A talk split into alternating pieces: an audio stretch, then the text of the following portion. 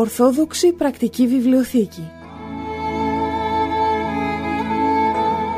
Απλές και πρακτικές απαντήσεις σε ζητήματα που προκύπτουν στην καθημερινή ζωή του πιστού.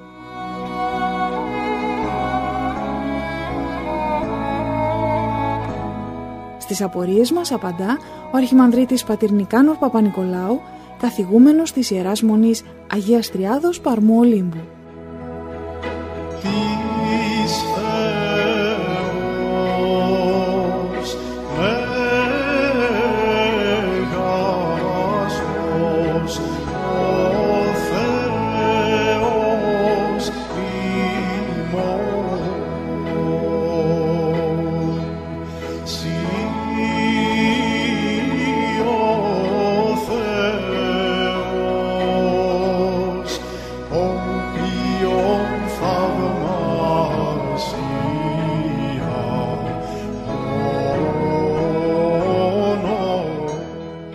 Αγαπητοί μας φίλοι και πάλι κοντά σας η Ορθόδοξη Πρακτική Βιβλιοθήκη. Πραγματικά είναι σαν να βρισκόμαστε σε μια βιβλιοθήκη και να ανοίγουμε ένα βιβλίο που εκεί μέσα συναντούμε την πρακτική πλευρά της πίστεώς μας. Βοηθός μας σε αυτήν την προσέγγιση της πρακτικής πλευράς της πνευματικής μας ζωής είναι ο πατήρ Νικάνορ, ο πνευματικός της αδελφότητός μας που και εκείνος είναι σταθερά εδώ κοντά μας κάθε εβδομάδα για να μας βοηθήσει να γίνει και εκείνος συνοδοιπόρος μας σε αυτή την εκπομπή. Πάτερ, χαιρόμαστε που και σήμερα είστε κοντά μας και σας ευχαριστούμε για άλλη μια φορά. Και δική μου χαρά είναι, αδελφή Αγγελική, ε, που επικοινωνώ με τους αγαπητούς ακροατές του ραδιοφωνικού σταθμού της Αγίας Λιδίας και με αυτή την επικοινωνία νομίζω ότι όλοι μας έχουμε να ωφεληθούμε πολλά Σίγουρα Πάτερ. Να συνεχίσουμε λοιπόν αυτό το θέμα που ξεκινήσαμε στην προηγούμενη συνάντησή μας που είναι το θέμα της ε, Θείας Ευχαριστίας ή Θείας Κοινωνίας. Είπαμε ότι η πορεία μας αυτή τη χρονιά θα είναι αυτή μια προσέγγιση σε αυτό το μυστήριο το τόσο σημαντικό το οποίο μας το έχει παραδώσει ο ίδιος ο Χριστός μας μέσω των ε, Αποστόλων. Και να ξεκινήσω με την εξής ερώτηση ε, λέμε μυστήριο Θείας Κοινωνίας. Γιατί το ονομάζουμε έτσι; Είναι το μυστήριο, το κατεξοχήν μυστήριο με το οποίο μας ε, συνδέει με το Θεό, μας κάνει κοινωνούς του Θεού. Ε, το μυστήριο της Θείας Κοινωνίας ή Θείας Ευχαριστίας όπως αλλιώς λέγεται είναι το μυστήριο με το οποίο ο άνθρωπος παίρνει μέσα του το σώμα και το αίμα του Κυρίου μας.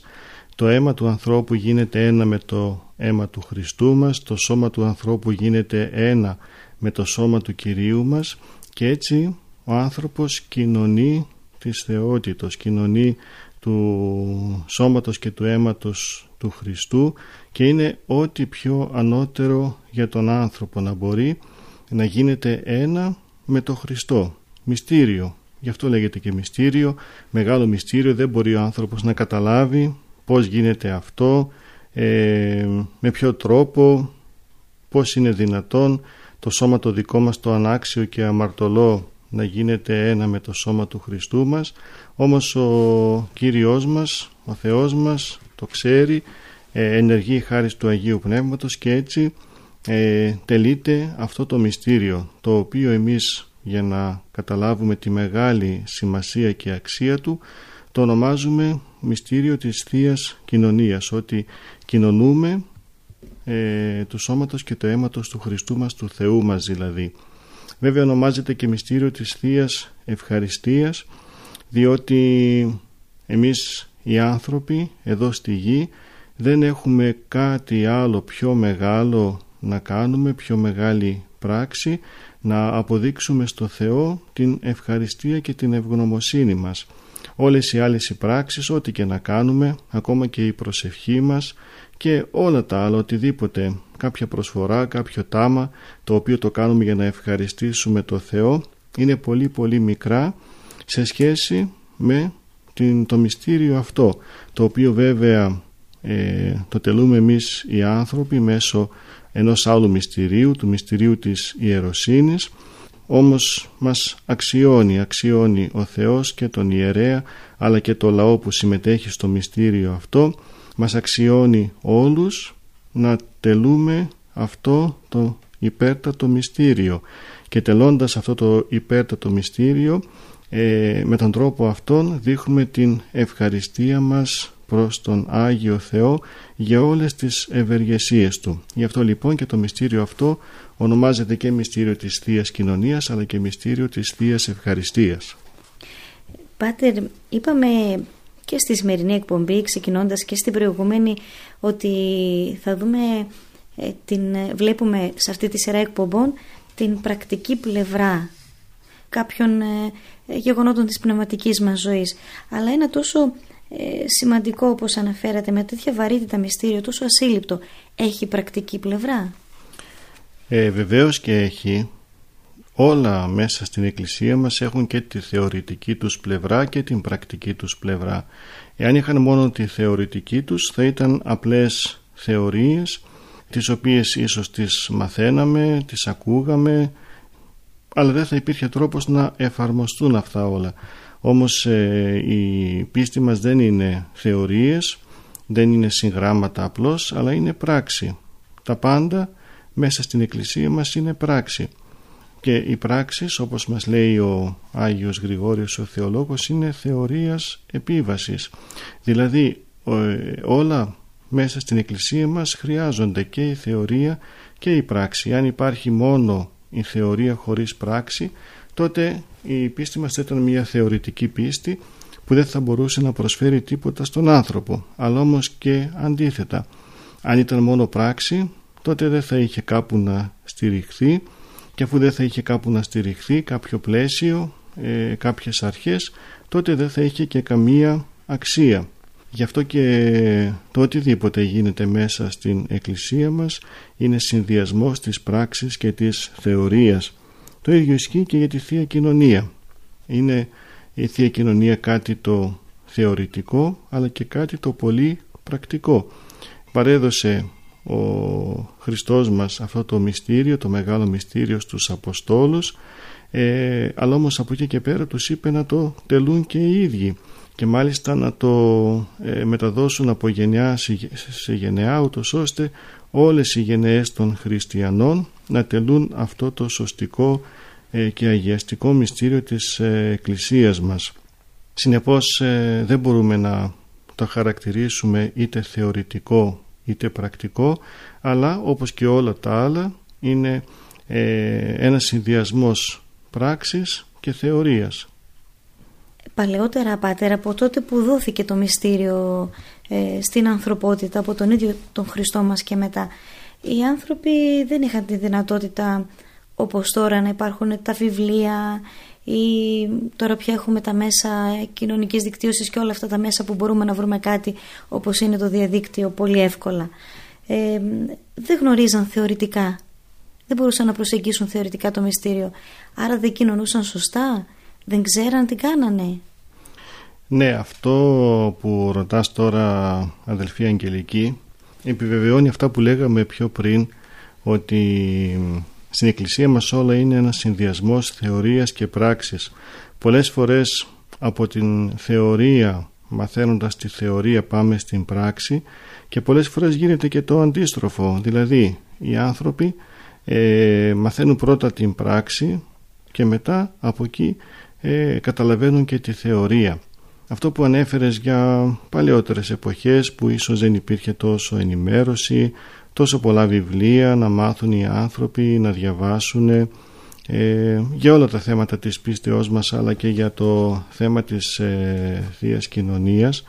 Ε, τότε αυτό το οποίο έκαναν οι άνθρωποι ήταν ότι προσέρχονταν στο μυστήριο χωρίς ίσως να ξέρουν πολλά θεωρητικά περί του μυστηρίου. Όμως επειδή έτσι τους είχαν μάθει οι γονείς, οι γιαγιάδες, οι παππούδες έτσι έβλεπαν και τους άλλους χριστιανούς να κάνουν καταλάβαιναν ότι αυτό ήταν κάτι το σωτήριο για την ψυχή τους. Και όντως ήταν και είναι σωτήριο η μετάληψη των αχράντων μυστηρίων. Αυτό πολλοί άνθρωποι ίσως δεν καταλάβαιναν και σήμερα βέβαια πολλοί που έχουν άγνοια του θεωρητικού μέρους της θείας Κοινωνίας να μην καταλαβαίνουν τη μεγάλη αξία ε, και το πόσο σωτήριο είναι να κοινωνάει κανείς. Όμως επειδή το καταλαβαίνουν αυτό, το διαισθάνονται με, το, με τη ζωή της Εκκλησίας βλέποντας τους υπολείπους να κοινωνάνε βλέποντας ότι σε όλες τις μεγάλες εορτές οι άνθρωποι προσέρχονται στο Θείο Ποτήριο τότε καταλαβαίνουν ότι όντως είναι κάτι πολύ υψηλό και πολύ μεγάλο. Έτσι λοιπόν για τους ε, ανθρώπους που δεν γνωρίζουν την θεωρία η πράξη το ότι κοινωνούν δηλαδή είτε αυτοί είτε οι αδελφοί τους χριστιανοί αυτό σιγά σιγά τους κάνει να ε, μετέχουν και στη θεωρία της θείας Κοινωνίας που είναι ότι η Θεία Κοινωνία είναι μυστήριο, σωτήριο για τον άνθρωπο.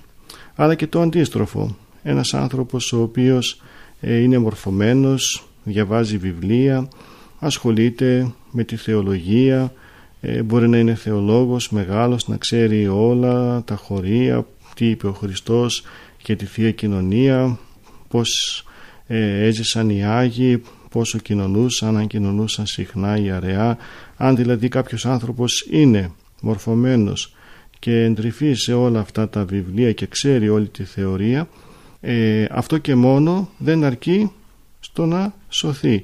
Θα πρέπει να προχωρήσει και στην πράξη, δηλαδή θα πρέπει να κοινωνάει. Μπορεί να ξέρει τα πάντα περί της Θείας Κοινωνίας, όμως ο ίδιος για κάποιους λόγους να μην κοινωνάει είτε επειδή θεωρεί τον εαυτό του ανάξιο είτε επειδή ε, δεν το έχει βάλει στη ζωή του ως προτεραιότητα είτε είτε για ένα σωρό άλλους λόγους και έτσι λοιπόν βλέπουμε ότι η θεωρία στον άνθρωπο αυτόν δεν τον βοηθάει τελικά στη σωτηρία του γι' αυτό λοιπόν και επιμένουμε σε αυτό το οποίο είπαμε ότι πρέπει να υπάρχει συνδυασμός πράξης και θεωρίας. Αν κάποιος γνωρίζει τη θεωρία να προχωρήσει στην πράξη και αν κάποιος ξέρει την πράξη τότε από εκεί είναι εύκολο εάν θέλει να μάθει και την θεωρία της ε, Θείας Κοινωνίας. Στα πρώτα χριστιανικά χρόνια, Πάτερ, έχουμε την ε, Θεία Κοινωνία ε, όταν μαζεύονταν για να φάνε οι πιστοί, έτσι δεν είναι; Άρα τότε μόνο ας πω την πρακτική πλευρά γνώριζαν οι άνθρωποι. Μάλιστα, ναι, είναι, ήταν οι αγάπες τότε, ήταν τα τραπέζια αυτά τα οποία έκαναν, στα οποία όλοι οι αδελφοί ε, πήγαιναν, συμμετείχαν και μετά από το τραπέζι όλοι οι αδελφοί κοινωνούσαν των αχράντων μυστηρίων. Έτσι είχε ξεκινήσει το μυστήριο της Θείας Ευχαριστίας με τράπεζα πρώτα και στη συνέχεια κοινωνούσαν οι άνθρωποι βέβαια με την ε, παρουσία του ιερέως ο οποίος ε, έλεγε τα ιδρυτικά λόγια του μυστηρίου το λάβετε φάγετε και το πείτε εξ αυτού πάντες. Και έτσι ε, το ψωμί και το κρασί που είχε μπροστά του ο ιερέας γινόταν η μεταβολή σε σώμα και αίμα Χριστού και εκεί κοινωνούσαν οι άνθρωποι των αχράντων μυστηρίων.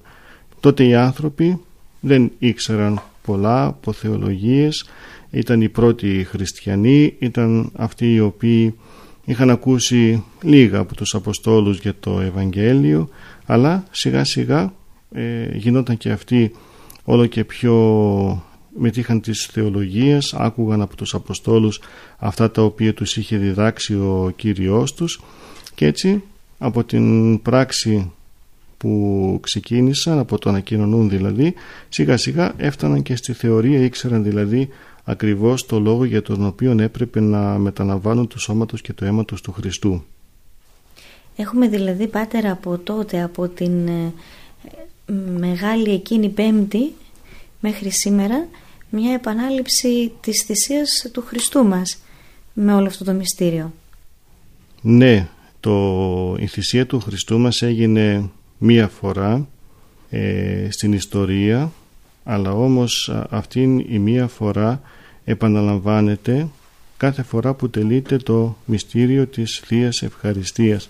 Επαναλαμβάνεται μυστικά, μυστηριακά. Ανέμακτο όπως λέμε πολλές φορές. Ναι, ανέμακτη είναι η θυσία διότι ε, αυτό το ανέμακτο που λέμε έχει σχέση με τις αιματηρές θυσίες που είχαν στην Παλιά Διαθήκη που έσφαζαν τα ζώα και έπρεπε να τρέξει ε, το αίμα των ζώων. Στην ε, περίπτωση της Θείας Ευχαριστίας δεν υπάρχει κάποιο ζώο το οποίο θυσιάζεται και τρέχει το αίμα του αλλά ε, ως ε, θύμα είναι ο ίδιος ο Χριστός μας ως ιερίων, ως άμωμον ιερίων.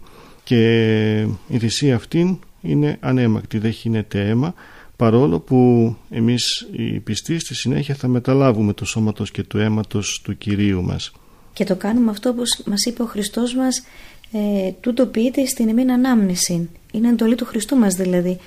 Ναι βέβαια είναι εντολή του Κυρίου μας να τελείται αυτό το μυστήριο και είναι εντολή ε, όχι απλώς για μία ανάμνηση όπως κάνουν οι προτεστάντες διότι στους προτεστάντες. Υπάρχει ε, αυτήν η πράξη αλλά όμως όχι ως μυστήριο. Δηλαδή στους προτεστάντες επειδή δεν έχουν και ιεροσύνη οι προτεστάντες δεν μπορούν να κάνουν αυτήν την μεταβολή.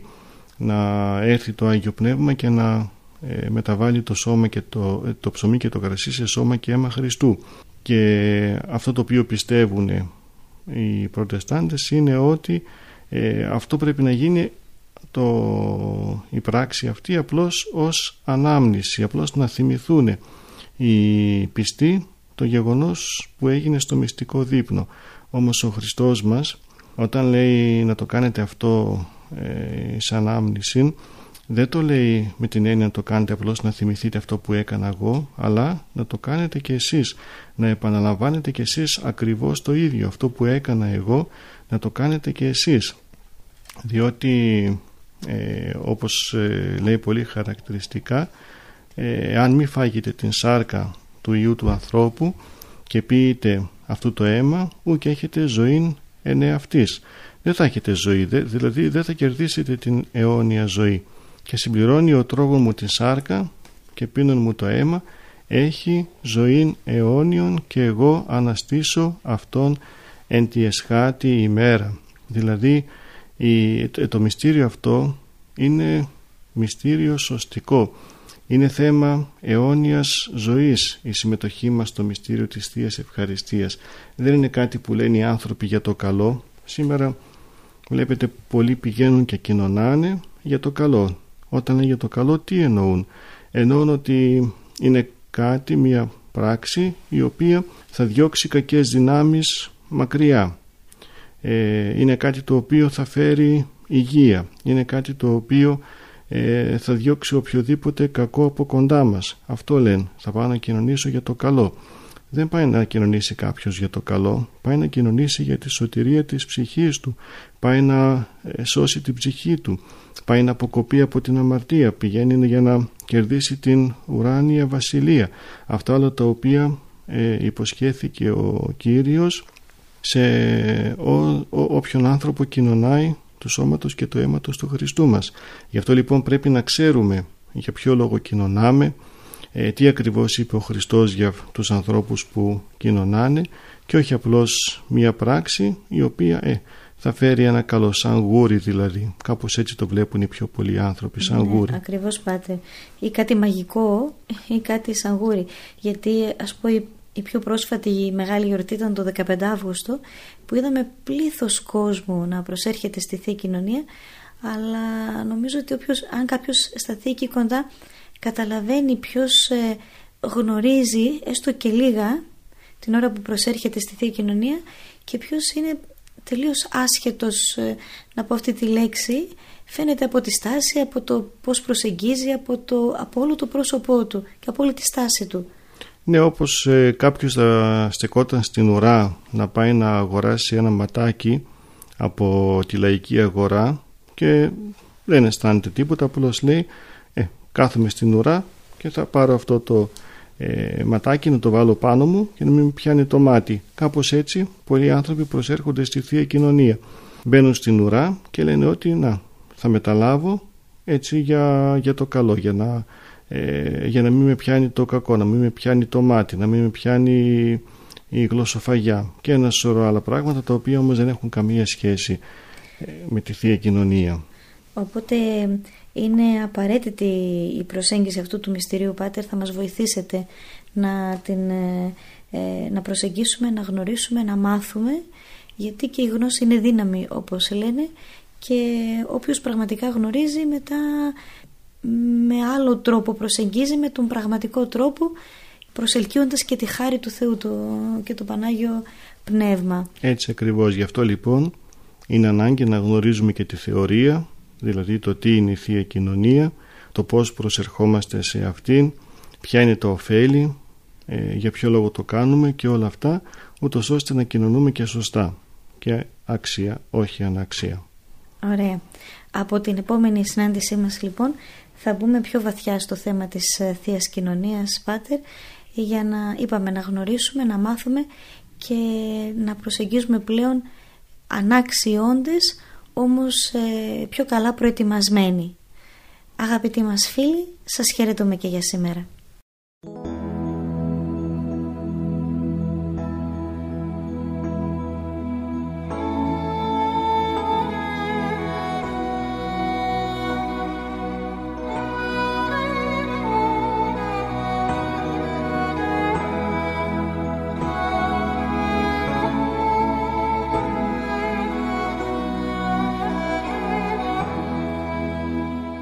Ορθόδοξη Πρακτική Βιβλιοθήκη Απλές και πρακτικές απαντήσεις σε ζητήματα που προκύπτουν στην καθημερινή ζωή του πιστού.